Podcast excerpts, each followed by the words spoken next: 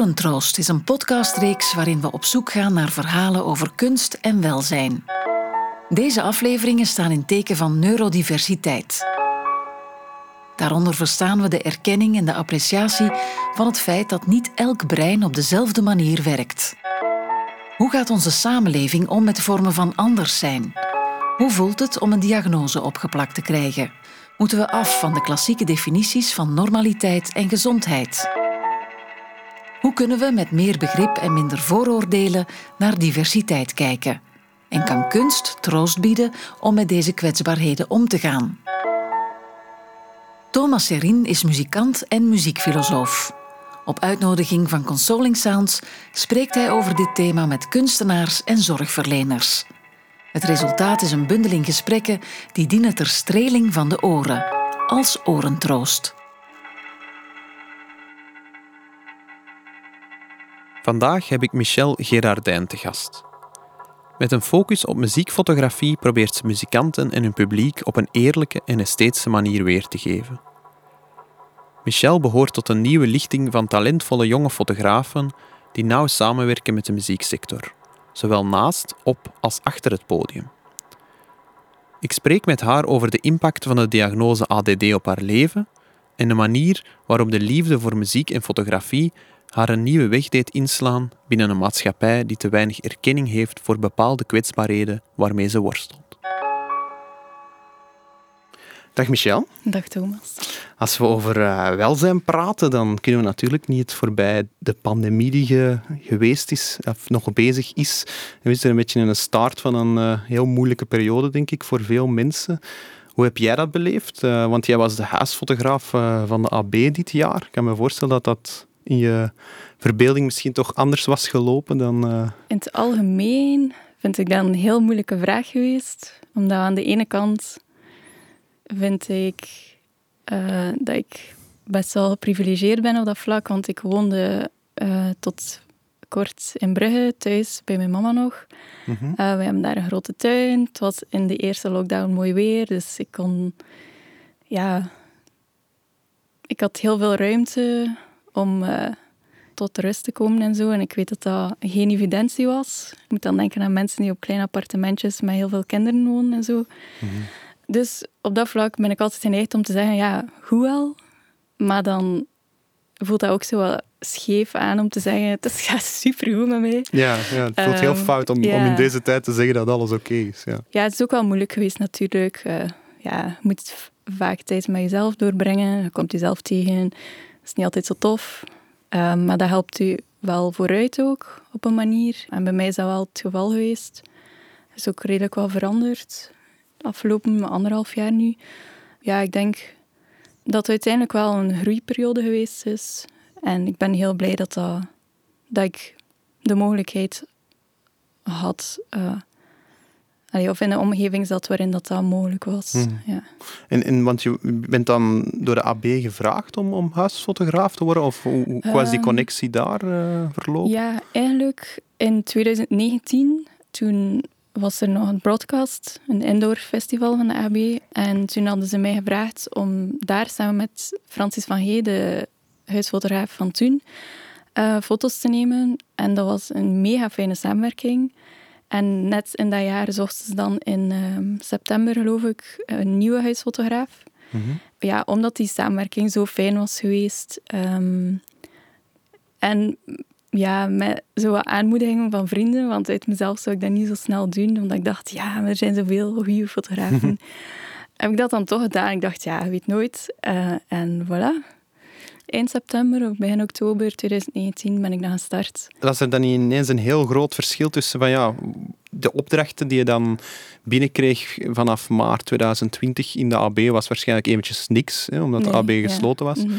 Daarna waren dat waarschijnlijk vooral residenties die je moest fotograferen? Of, of welke zaken kwamen dan zo al aan bod? Ja, dus het eerste half jaar was normaal. Het was gewoon volle bak zoveel mogelijk concerten meenemen. Maar achteraf gezien was dat redelijk monotoon wel. En dan vanaf maart, ja, de eerste periode was er echt helemaal niets. Maar ehm, dat bracht ook wel heel unieke omstandigheden met zich mee. Mm Zo ik dan bijvoorbeeld foto's genomen van studenten van uh, KU Leuven, denk ik. Of de VUB, ja. Die examens aan het maken waren in de AB, op het podium en zo. Ja. Er waren heel veel ongewone toestanden in de AB. En eigenlijk, allee, veel mensen zeggen zo van, ah ja, dat is super jammer dat je zo niet echt volwaardig huisfotograaf hebt kunnen zijn al of zo. Maar ik zie dat echt totaal niet zo, omdat er net... Allee, ik heb dat een half jaar kunnen doen en er zijn heel veel abnormale dingen geweest.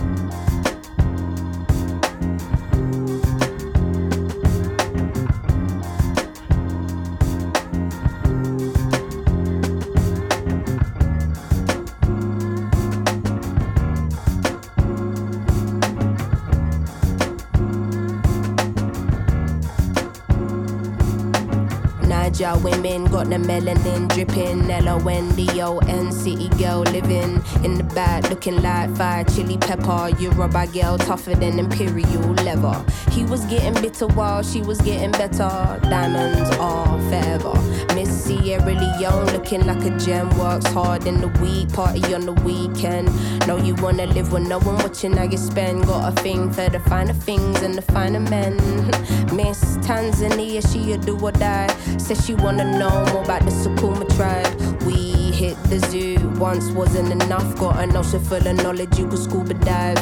Miss Ethiopia can play so jazzy. They sit you down to school, you want Selassie. Tell them you're nothing without a woman, no. Woman to woman, I just wanna see you glow. Tell them what's up. How you go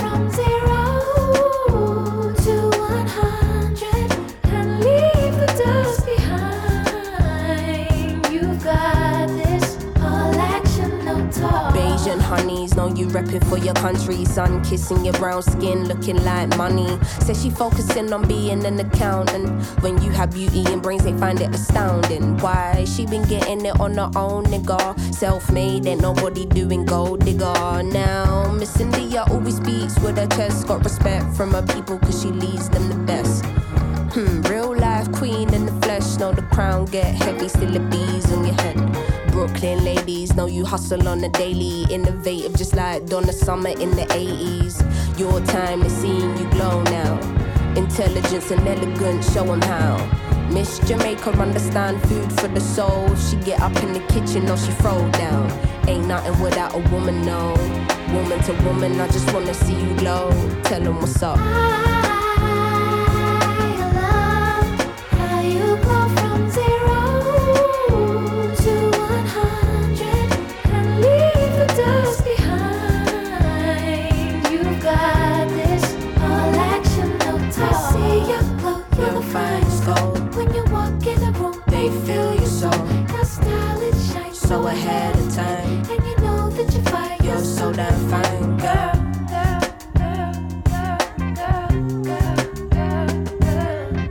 Je pad naar de persoon die jij nu bent is ook niet, niet, niet zonder slag of stoot verlopen. Hè. Ehm, je zoekt toch naar je uniteit, was ook niet altijd een evidentie in het, in het verleden. Ehm, kan je daar misschien iets over vertellen, van hoe dat, dat gestart is? Ik kan daar heel ver in teruggaan, naar mijn kindertijd. Ehm, maar het is niet dat ik me daar toen al super bewust van was. Het is pas me daar nu- nu zo op terug te kijken dat ik denk van... mm, De kindertijd spreken we van... van goh, acht, negen jaar of zo. Denk, de eerste keer dat ik me daar heel bewust van was, was op reis. En ik was echt heel op mijn gemak. Eh, ik was heel dag een boeken aan het lezen in de zon. En plots kreeg ik te horen, ja Michel, kun je niet wat blijer zijn? En ik was mega hard geschrokken. Ik zo, maar ik ben blij. Mhm. En dan begon ik zo te denken van, ah ja, eh, oké. En dan moest ik zo een versie van mezelf opzetten die, en zo uitproberen van, is, is dit wat je wilt dan? Of is dat beter? Of is- Ja, je had het gevoel dat je, dat je iets deed dat niet klopte. Ja, Ja. ja. gewoon mezelf zijn, dat was niet aangenaam voor, voor de omgeving, blijkbaar. Je kreeg op een bepaald moment een, een, een diagnose toegeschreven. Kan je eens vertellen over het moment dat dat gebeurde? Dat je, Hmm. eh, want je beschrijft van, kijk, eh, ik heb mij op jonge leeftijd al een beetje anders gevoeld. Of anderen vonden dat ik anders deed. Hmm. Eh, wanneer is er dan uiteindelijk eh, echt een, een soort diagnose gesteld? En welke was dat dan juist? Ja, dat was eigenlijk geen beweging uit mezelf, maar dat was mijn moeder die dat voorstelde van... Ja, zouden die een keer gaan laten kijken? Allee, want het gaat over de diagnose van ADD. Mhm. Mijn broer die heeft dat ook. Ehm, en, maar die diagnose was al heel vroeg gesteld bij hem. Ehm, ik denk bij mij was dat toen ik al diergeneeskunde studeerde. Dus ik was twintig of zo, denk ja. ik. dus vrij laat Dus eigenlijk. ja, redelijk laat. Maar blijkbaar typisch is bij vrouwen dat dat veel later Mhm. gebeurt. En ja, ik denk dat zij dan dingen herkend heeft van bij mijn broer. Want allee, ik heb nooit echt moeite gehad in het middelbaar of zo met school. Maar dan tijdens mijn studies diergeneeskunde ging dat toch niet zo gemakkelijk. Maar ik dacht altijd, ja, dat zijn super moeilijke studies. Dat is normaal dat dat niet vanzelf gaat. Mhm. Maar dan ja, heb ik dat toch gedaan. Want dat gevoel van dat je toch zo wat anders bent en dat je dat ook op andere vlakken voelt dan alleen school. Want eh, dat gaat veel verder dan alleen je kunnen concentreren op Mhm. eh, je schoolwerk. Maar vertel, vertel eens, wa- wa- waar gaat het dan allemaal bijvoorbeeld over? Bij welke situaties voel je dat allemaal, dat, er dan, dat je iets anders eh, ehm, ervaart dan de, dan de meerderheid van de mensen? Ja, dat gaat heel ver. Allee, toen ik bij die dokter was en die zo zijn lijstje aan het aflopen was van heb je dat vaak, heb je dat vaak, dat was dat zo op elke vraag ja, ja, mhm. ja, dat ben ik. En dat gaat over dingen vergeten, maar echt vaak eh, en op verschillende manieren afspraken vergeten. In ruimtes lopen en echt totaal niet meer weten wat dat je daar komt doen. Ehm, dat heeft ook een heel grote impact bij mij op mijn sociaal leven. Mhm. Ik heb bijvoorbeeld moeite met afspraken nakomen, eh, time management, waardoor dat ik dan die afspraken niet kan nakomen.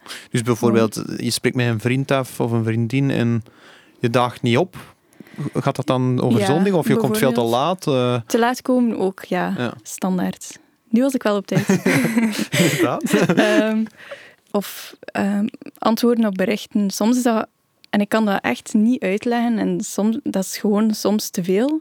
Mhm. En ja, ik heb zo om de zoveel tijd zo'n keer zo'n golf van vrienden die dan zo kwaad is op mij omdat ze mij niet te pakken krijgen, omdat ze mij niet horen, of eh, omdat ze mij niet zien.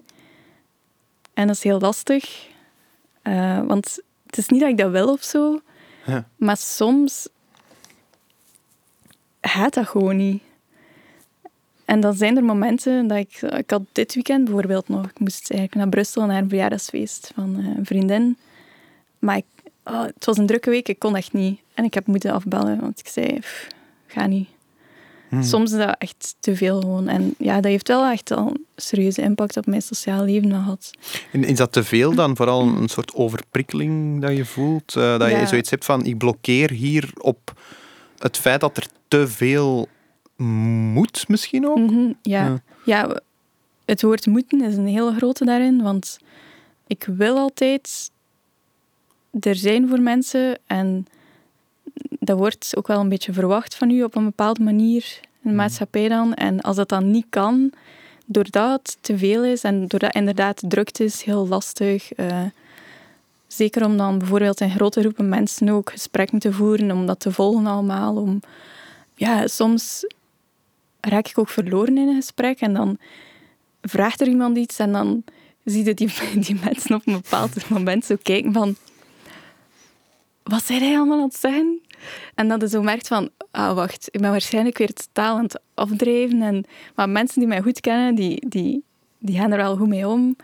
Bijvoorbeeld gisteren had ik nog een gesprek met mijn vriendin en die had mij een vraag gesteld en ik was weer zo... Naar, dat gaat dan meestal naar zo'n heel gedetailleerd verhaal die totaal naast de kwestie is, Mhm. uiteindelijk. En dan stelt hij gewoon nog een keer dezelfde vraag, zo heel geduldig.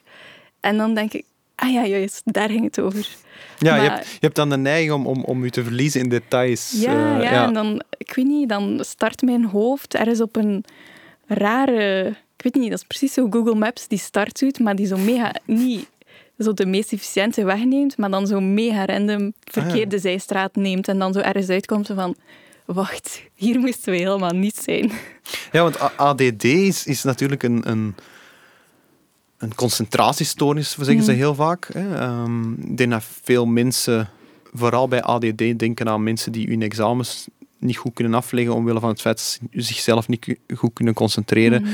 En daar stopt het voor veel mensen ook bij, van het begrip Mhm. daarvoor en, en het begrip. Maar ik, het- wat ik bij u hoor, is dat het veel breder gaat dan die concentratie. Absoluut. Het is echt veel meer. En dat is dan ook vervelend dat de momenten waarop dat je super gefocust kunt zijn, dat dat dan zo midden in de nacht is. Ja. Maar wat ook niet onlogisch is, omdat er dan Minder weinig prikkels prikkels, zijn, ja. zijn. En ik kan zo wakker liggen op een negatieve manier, eh, piekeren en ja, zo negatieve gedachten of zo. Maar ik kan dat ook hebben in positieve zin. Like, te excited zijn Ja, die, die eerste lockdown, dat was echt crazy. Like, er was een bepaald moment waar ik mij... Allee, het ging echt zo goed met mij en dan lag ik gewoon wakker, omdat ik zoveel inspiratie had. Ik had zoveel ideeën, dat ik nachten wakker lag, omdat alles kwam zo binnen, alles viel op een rijtje. En dat, dat stopte niet. Ik probeerde in slaap te vallen en dan kreeg ik zo een nieuw idee. En dan moest ik meer licht aansteken om dat op mijn boekje op te schrijven, om dat niet te vergeten. En om het half uur of zo. Dus, Nu, op een bepaald moment, je was twintig, krijg je die diagnose. Mhm. Ehm, deed dat deugd om die te krijgen? ehm, Had je zoiets van, nu voel ik mij begrepen? Ga- Gaf het een soort erkenning? Ja, ik was er dus zelf totaal niet zo hard mee bezig of zo, buiten dat wel voelen. Hè. Altijd van, op een of andere manier pas je niet zo goed of zo. Eh, dus het was niet dat ik daar heel erg naar op zoek was. Maar door zo die, die vragenlijst van die dokter en dan zo te zien hoeveel verder dat, dat gaat dan, zoals je zegt, alleen mensen die niet goed zijn en examens opleggen, afleggen omdat ze zich niet kunnen concentreren dan dacht ik, oh ja, oké, dus dat kan ook daardoor komen. Ik ben niet een of ander sociaal raar wezen of zo. dat, dat komt wel ergens van. Ehm, ergens was dat misschien wel zo'n opluchting om eh dat ergens aan te kunnen toeschrijven of zo. Kreeg je dan bepaalde tools van ja, die, die psychiater of, of die dokter die daar eh, die diagnose geeft, eh, om, om toch met die kwetsbaarheden om te gaan? Kreeg je dan tips of kreeg je medicatie of kreeg je Ehm, bepaalde zaken die... ja, die dokter heeft mij toen ehm, wel medicatie aangeraden.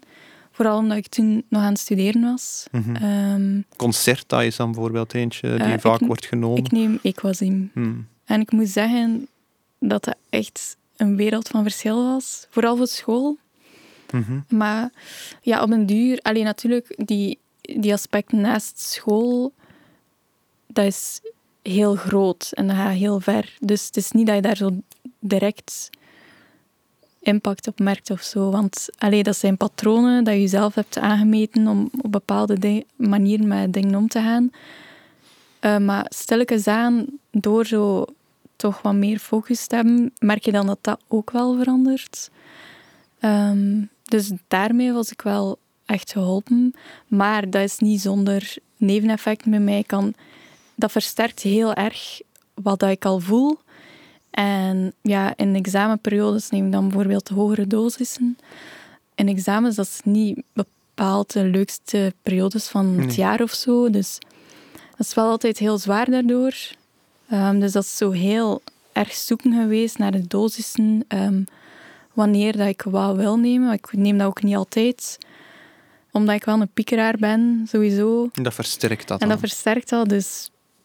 ADD wordt heel vaak gedefinieerd als een, eh, een stoornis. Eh, Mhm. Dat heeft ook een, het woord stoornis kan soms stigmatiserend werken, denk ik. Mhm. Ehm, impliciet zegt dat dus eigenlijk dat er iets niet normaal is, zou Mhm. ik kunnen zeggen. Ehm, er is daar heel veel discussie over, over de ADD eigenlijk wel echt bestaat. Sommige psychiaters zeggen ook van, eigenlijk is dat een maatschappelijk iets. Ehm, er wordt heel vaak gezegd dat iemand die zich niet goed kan concentreren daartoe kan vallen.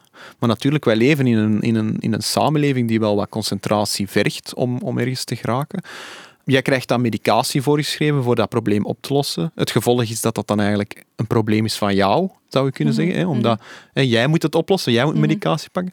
Is, is de samenleving daar soms niet... eh, Gaat, gaat die daar soms te ver in? Heb je Ja, zoiets van, dat, sowieso. moet de samenleving zich niet meer aanpassen aan jou Mhm, in de plaats van jawel. jij aan de samenleving? Ja, dat is... echt een supergroot construct, zoals heel veel in de maatschappij. Want ik vind niet dat ik een probleem heb. Stoornissen, eh, zoals het genoemd wordt, dat wordt pas een, een obstakel, een, iets dat je tegenhoudt op het moment dat de maatschappij er zo, op, eh, allee, zo georganiseerd is dat dat een blok stelt voor u. Maar dat is zo contextafhankelijk.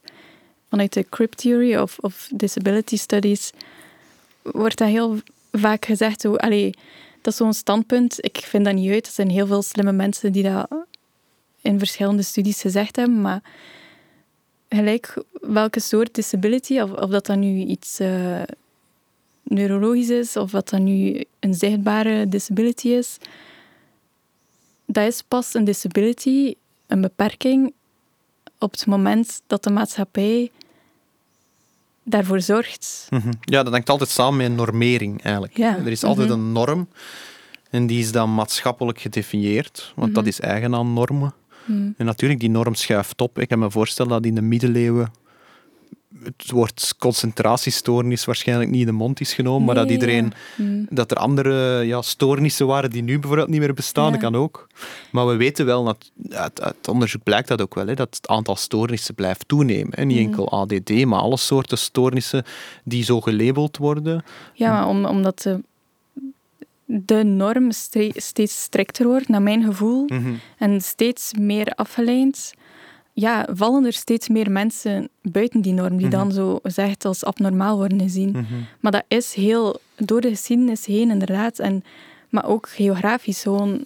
Allee, ik zeg het, hier is een disability niet wat dat aan de andere kant van de wereld is. Die Mhm. mensen staan voor andere obstakels daar. Dus dat is zo dynamisch dat dat zichzelf bewijst als iets dat geconstrueerd is. Mhm. Dat is geen vaststaand gegeven. Als hij dat label krijgt, oké, dan kun je misschien tools aangereikt krijgen die je helpen, maar dat be allee, bevestigt ook dat dat iets gemaakt is.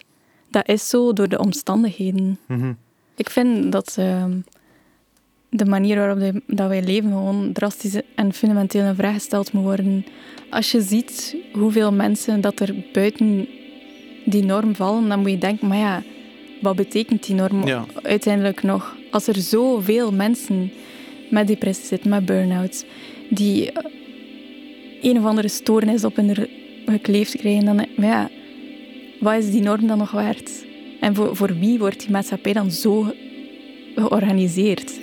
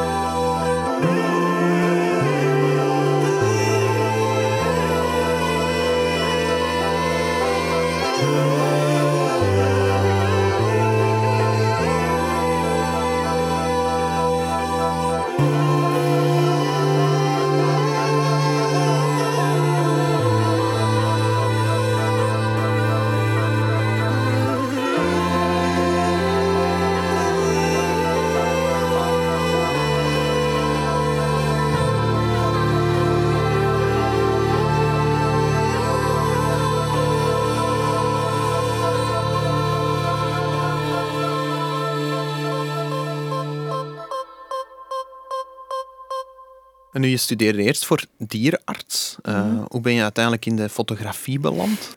Dat is altijd een vraag die komt dan. Ja. Ehm, tijdens mijn studies diergeneeskunde ehm, kwam zo na vier jaar wel al het besef van... mm, ik weet niet of dit gaat zijn wat ik de rest van mijn leven ga doen, eigenlijk. En ik luisterde heel veel naar muziek al toen. Ik was zo degene die altijd zo mensen probeerde te ronselen om naar optredens te gaan. Op een duur, omdat dat zo vaak was en dat altijd zo'n struggle was, ben ik gewoon alleen naar alles geweest. Omdat iedereen om duur zoiets had van, oh, zei dat nu weer? Ehm, maar ehm, ja, eh, toen heb ik eigenlijk heel impulsief gereageerd op een oproep van de muziekwebsite IndieStyle. Die zochten nieuwe schrijvers. En dat was in december, dus ik had eigenlijk blok en helemaal geen tijd voor dat soort dingen, maar ik heb dat toch gedaan. En dat was in dezelfde periode dat ik net zo mijn eerste camera gekocht had. Gewoon omdat ik dat interessant vond. En dat ik aan uh, Cactus Muziekcentrum in Brugge gevraagd had van hey, mag ik soms zo een keer komen proberen wat concerten te komen fotograferen. Want die fotografie, ik weet niet, dat trok mij heel hard aan wel.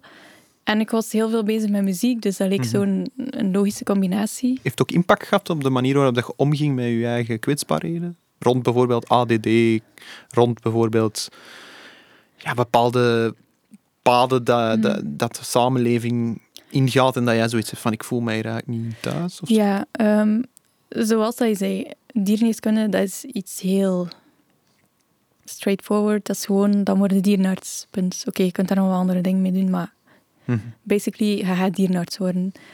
Alles wat heel erg met verwachting komt en vast ligt en zo weinig ruimte voor beweging laat, daar krijg ik zenuwen van. Ehm, dus op een manier, die fotografie en die muziek samen, dat is heel vrij. Je kunt...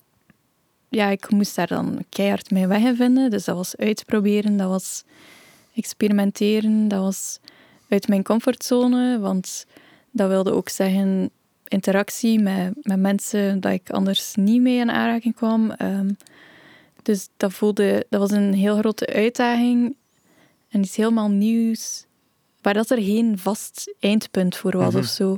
Als concertfotograaf start je natuurlijk eh, vaak aan huis. In de zin van, je begint vaak met kleinere groepen of Mhm, met groepen uit België. Mhm. Is er zo'n band in België waar je een heel sterke connectie mee hebt? Ja, ehm, er was zo'n moment waarop dat mij Frank viel zo van... Dat ik een beeld had gemaakt van... Ah, wow, dat is echt wat ik wil doen. En dat was... ehm, ik denk begin 2017 in de Charlatan. Toen speelden we Spring Suns daar. En daar heb ik toen een beeld gemaakt ehm, van hun... Waarbij dat alles zo Klopt. op zijn plaats viel. En dat ik dacht, damn, dat, wil- dat wil ik maken. Zo'n zo'n dingen. Dat was heel eenvoudig. Maar toch, alleen naar mijn gevoel gaat er heel veel kracht vanuit. eh. Je kiest voor die concertfotografie. Oké, je doet ook wel meerdere eh, dingen daarbuiten, Mhm. maar je je focus ligt toch op die concertfotografie of, of, of werken met muziekfotografie. Ja, mhm. Ja, je zou even goed een keuze kunnen maken om landschappen te trekken. Waarom trekt die muziekfotografie je vooral aan? Is dat dan omwille van het feit dat je die passie voor muziek ook voelt? Of, of wil je daar ook ergens iets mee vertellen? Ik probeer altijd een eh, perspectief vast te leggen die iets anders vertelt dan wat de mensen heel letterlijk zien. Zo. Mhm. Eh, ik probeer altijd zoveel mogelijk te ontdoen van alles wat overbodig is. Ehm, Is het dat is dan ook- altijd heel eenvoudig wat ik probeer te doen, zodat de essentie zo meer wordt ja, gefilterd of zo. Bedoel je dan Ehm. ook dat je de glamour bijvoorbeeld, die vaak bij ja, muziek hoort, eh, Mhm. er soms ook een beetje wilt afhalen? Dat je meer de mhm. mens achter de Mhm. bekendheid wilt tonen? Ja. Ik vind dat niet zo interessant om van, van die... Allee, ik wil nu niet zo authent klinken of zo. Maar om van die heel luide, schreeuwerige beelden, waarin dat alles zo fel en al die lichten zo, duizend kleuren en... Ja, je houdt wel van soberheid, hè? je trekt wel vaak in zwart-wit ook. Eh, ja, allee, probeer ze wat te mengen, maar sowieso, alles wat ik doe heeft een, heeft een zekere eenvoud. Ehm, ik vind dat leuk als er een bepaalde rust uitgaat van een beeld, zelfs als het heel energiek is wat erop staat. Ja, dat trekt altijd mijn oog zelf bij andere beelden die, die ik niet zelf gemaakt heb. Want dat is natuurlijk iets fascinerend. Er is hè. een concertbeeld bijvoorbeeld is statisch. Hè, want Mhm, je, je trekt een statische foto. Maar eigenlijk is er heel veel aan de gang op dat moment. Mhm. De, het publiek is in, in extase, Mhm. de band is aan het bewegen, de muziek is constant in beweging. Heeft dat dan ook niet ergens iets bedriegelijk, dat beeld? Om, omwille van het feit dat het statisch is en dat je eigenlijk iets probeert vast te leggen Mhm. dat eigenlijk aan het bewegen is? Wel, dat vind ik net eh, boeiend daaraan. Je kiest als fotograaf, heb je heel veel macht eigenlijk om te bepalen hoe dat hij dat weergeeft, dat moment. Kiesde hij om schreeuwende fans te fotograferen, dan heb je een heel ander beeld dan wanneer dat hij iemand die met zijn ogen dicht van achter in de zaal staat te genieten. Kiesde hij ervoor om in de backstage een artiest vast te leggen die, ehm, ik weet niet, even voor of na de show zo overweldigd is of zo. ehm, of enkel de beelden op het podium, waarvoor dat die artiesten zich helemaal opladen en toeleven na dat moment en dat de energie ervan afspringt. Mhm. En eh, allee, ja, je kunt, ja, tuurlijk is dat bedrieglijk. Dat is uw interpretatie, dat is uw verhaal van die Mhm. avond. eh. Want daar hangt Ja. natuurlijk een soort verantwoordelijkheid aan vast Mhm. als fotograaf. Een bijna morele verantwoordelijkheid. Want Mhm. we weten allemaal dat de geschiedenis ook eh, vol staat van framing. Hè? Framing van, van historische figuren die. Ja. op een bepaalde manier worden voorgesteld. In de muziekwereld zal dat ook wel zo zijn. Hè? Mhm, Er zijn iconische absoluut. foto's eh, die iemand misschien ook eh, afbeelden op een manier dat het eigenlijk hij of zij niet was. Hoe ga jij persoonlijk om met die, die toch wel betekenisvolle vorm van verantwoordelijkheid? Want natuurlijk, jouw Mhm. foto's worden verspreid, je weet niet waar dat die terechtkomen. En je creëert ook mee een beeld dat mensen hebben over, Mhm. over een bepaalde band, bijvoorbeeld Whispering Sense. Ik ben daar heel hard mee bezig. Ik ben me daar heel bewust van. We leven in een visuele maatschappij. Er zijn cijfers van hoeveel beelden dan een mens in het Westen gemiddeld per dag verteert. Mhm. Dat zijn er gigantisch veel. Ik, ik weet het nu niet van buiten, maar het is, het is absurd gewoon. Is het niet op je telefoon, is het op de baan. eh.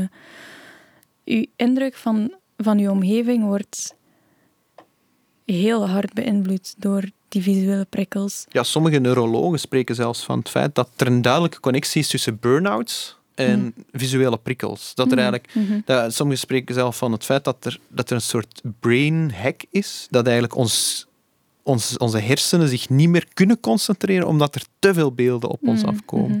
Ja, Ja. daar zou ik niet van verschieten. Ja, ik kan er perfect inkomen. Want hoe ga je... Ja, want natuurlijk als fotograaf ben jij, ben jij veel met beeld bezig. Dus hoe kan je daar een ander soort beeld tegenover, Wel- tegenover stellen?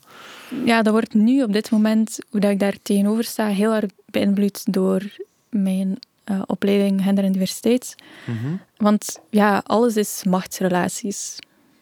Alles in de maatschappij. Daar komt die master basically op neer. En als fotograaf beslis je dus wat dat je toevoegt aan die eindeloze stroom beelden die, die mensen dagelijks consumeren, zeg maar. Dus je hebt echt veel macht en dus verantwoordelijkheid over wat dat mensen te zien krijgen. Ja, ik probeer me daar heel bewust van te zijn om die scheve verhouding die daar dan uit kan voortkomen, om dat zoveel mogelijk te minimaliseren. Je kunt dat niet wegwerken. Mhm. Je zit in een positie die een bepaalde macht met zich meebrengt. Ehm, maar ik vraag altijd, als ik foto's neem van mensen, of dat er een bepaalde manier is waarop dat zij in beeld willen gebracht worden. Ik ehm, probeer te zorgen dat die mensen zich comfortabel voelen in de omgeving waar wij zijn. Ik vraag wat ze absoluut niet willen. Ik vraag achteraf, is het oké als ik deze foto online post of zo? Mhm. Ik probeer heel veel ja, agency, zeg maar, bij die mensen die ik fotografeer, als ik mensen fotografeer, te leggen. kunt daar eindeloos over, over blijven nadenken. Want bijvoorbeeld, ik had een paper geschreven over... Kun je ethische foto's trekken over, van blinde mensen? Die kunnen geen consent geven. Die kunnen niet zien wat dat hij gemaakt hebt over hen. Dus dat gaat zo ongelooflijk ver. Ik heb daar heel veel vragen over. I've tasted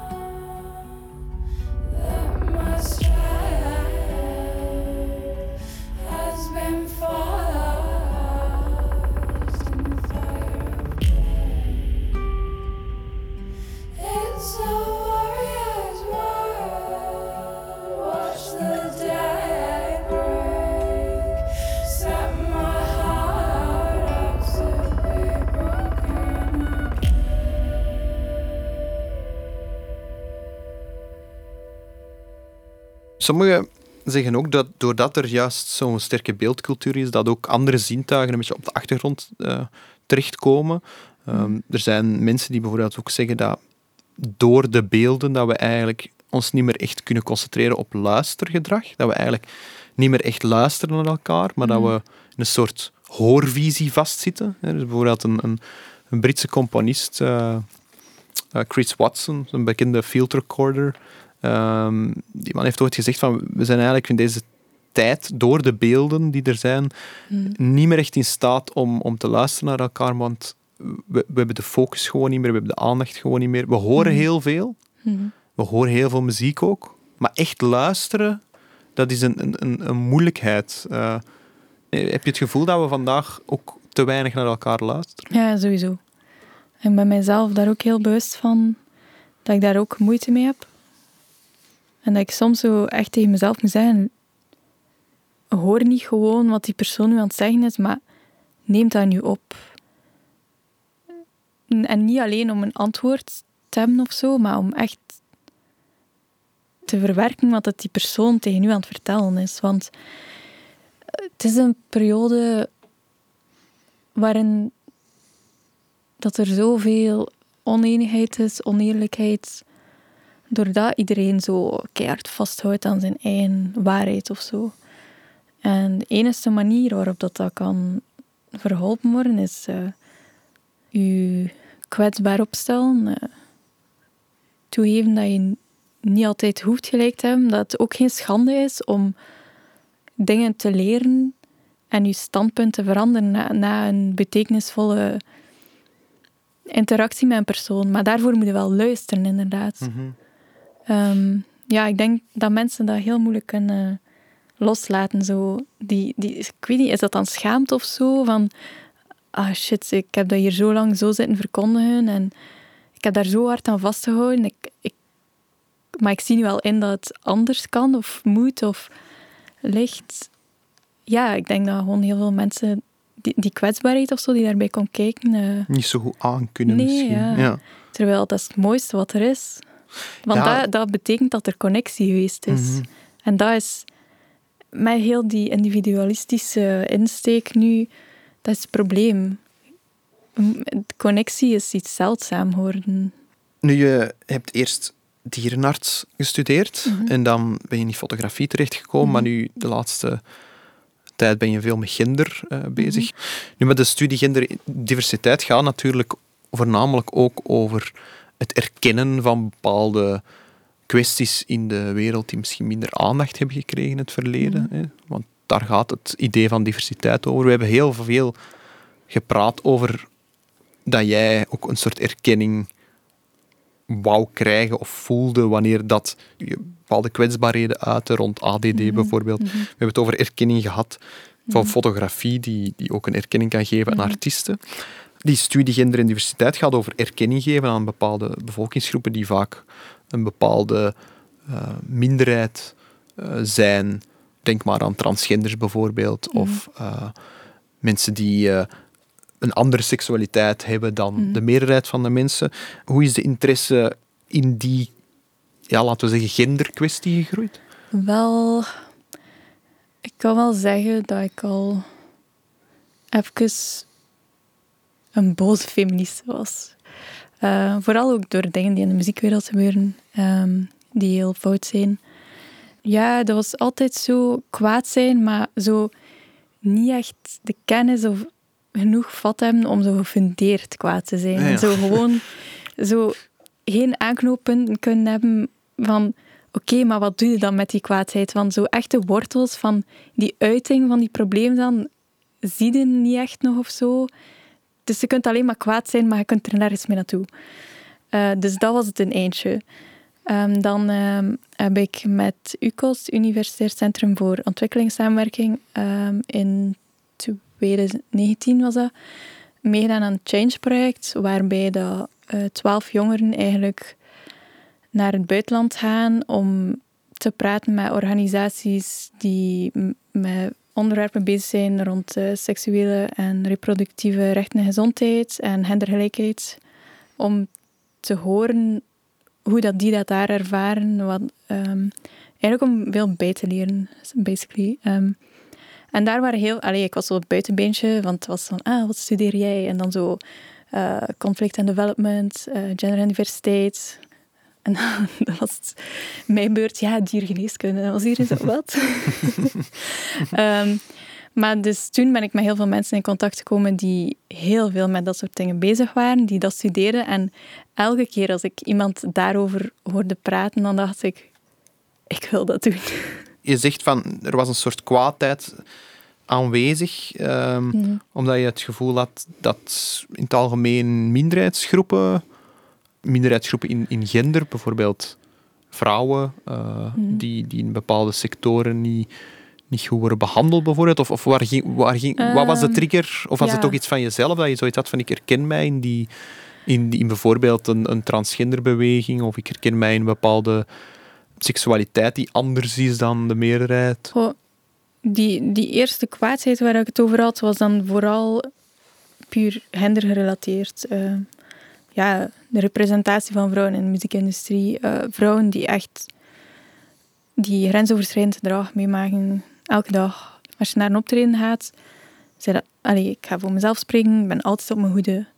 Als je, ja, ik weet niet, als je ergens komt in de muziekwereld, dan zijn er gewoon bepaalde assumpties ehm, als je daar als vrouw door beweegt. Allee, het gaat veel verder dan alleen gender natuurlijk. Ik bedoel, alleen al de, de binariteit van dat. En, allee, die discussie zit op het niveau van mannen en vrouwen, maar dan vergeet ze transpersonen, dan vergeet ze non-binaire personen. Dan, ja, het is, het is weer die norm waar dat we het daarnet al over hadden. Ja, je hebt moeite met een vaststaande norm en ja. je, wilt, je bent die studie gaan, Mhm. eh, gaan bekijken om ook een gefundeerd argument te geven Ja. waarom dat die norm Mhm. eigenlijk niet Want eh, correct het is. gaat ook veel verder dan alleen gender en, en seksual, ah ja, seksualiteit komt erbij kijken. Ehm, Ja, dat is een aspect dat los daarvan staat op zich, hè, van Ja. gender. Ja. allee, het is allemaal verbonden, maar het zijn eh, allemaal aspecten. Bijvoorbeeld dan disability studies zijn ook een heel groot onderdeel van, eh, van deze opleiding. Ras, eh, klasse. Je bent geïnteresseerd geraakt in je studie, ook ergens omdat je het gevoel ook altijd hebt gehad dat je een beetje anders was. Heeft die, heeft, laat, la- la- laten we zeggen, die, die kwestie rond ADD ook Mm. ergens geleid tot meer interesse in bijvoorbeeld zo'n zaken als gender? Ehm, ik denk als je ehm, op bepaalde momenten in je leven ehm, al geconfronteerd wordt met bepaalde grenzen door wie dat je bent, dat je je gemakkelijker in plaats van andere mensen kunt stellen. En verder kunt kijken dan je eigen positie. Dus ik denk het misschien wel. En is dat dan een, een tekort aan empathie dat mensen soms hebben om zich in de ander te plaatsen? Of denk je dat er een tekort is aan kennis? Goh, ik ken het sowieso, maar ook ehm, weer die norm. Hè. Allee, als hij een... eh pakt dat we nu gaan proberen de meest geprivilegeerde individu te gaan schetsen in, in, in deze westerse maatschappij, dan is dat de witte cis-hetero man van ongeveer wat, 40, 50 jaar of zo, die geen eh, beperking heeft volgens de norm dan die moet zich niet veel vragen stellen. Die, ik kan me dat voorstellen. Allee, ik ben niet kwaad op mensen die zeggen je moet politiek buiten voetbal houden. Ik snap dat, dat als je nooit in aanraking komt met wat dat, dat betekent, om dat te ervaren, wat dat, dat wil, welke impact dat, dat heeft. Als uw geaardheid bijvoorbeeld niet erkend wordt, of erger zelf bestraft kan worden of zo, of keert of gediscrimineerd wordt, dan kan ik geloven dat dat voor u niets met politiek te maken heeft. Maar voor die andere mensen wel. Hè? Diegene ja, ik die... denk, en dat is dan inderdaad een gebrek aan, aan, aan kennis. En is dat een gebrek aan empathie? Ik weet niet. Misschien gewoon een gebrek aan andere mensen in uw leven die u kunnen wijzen op, maar hey, Mhm. ik ervaar het dat of dat. Orange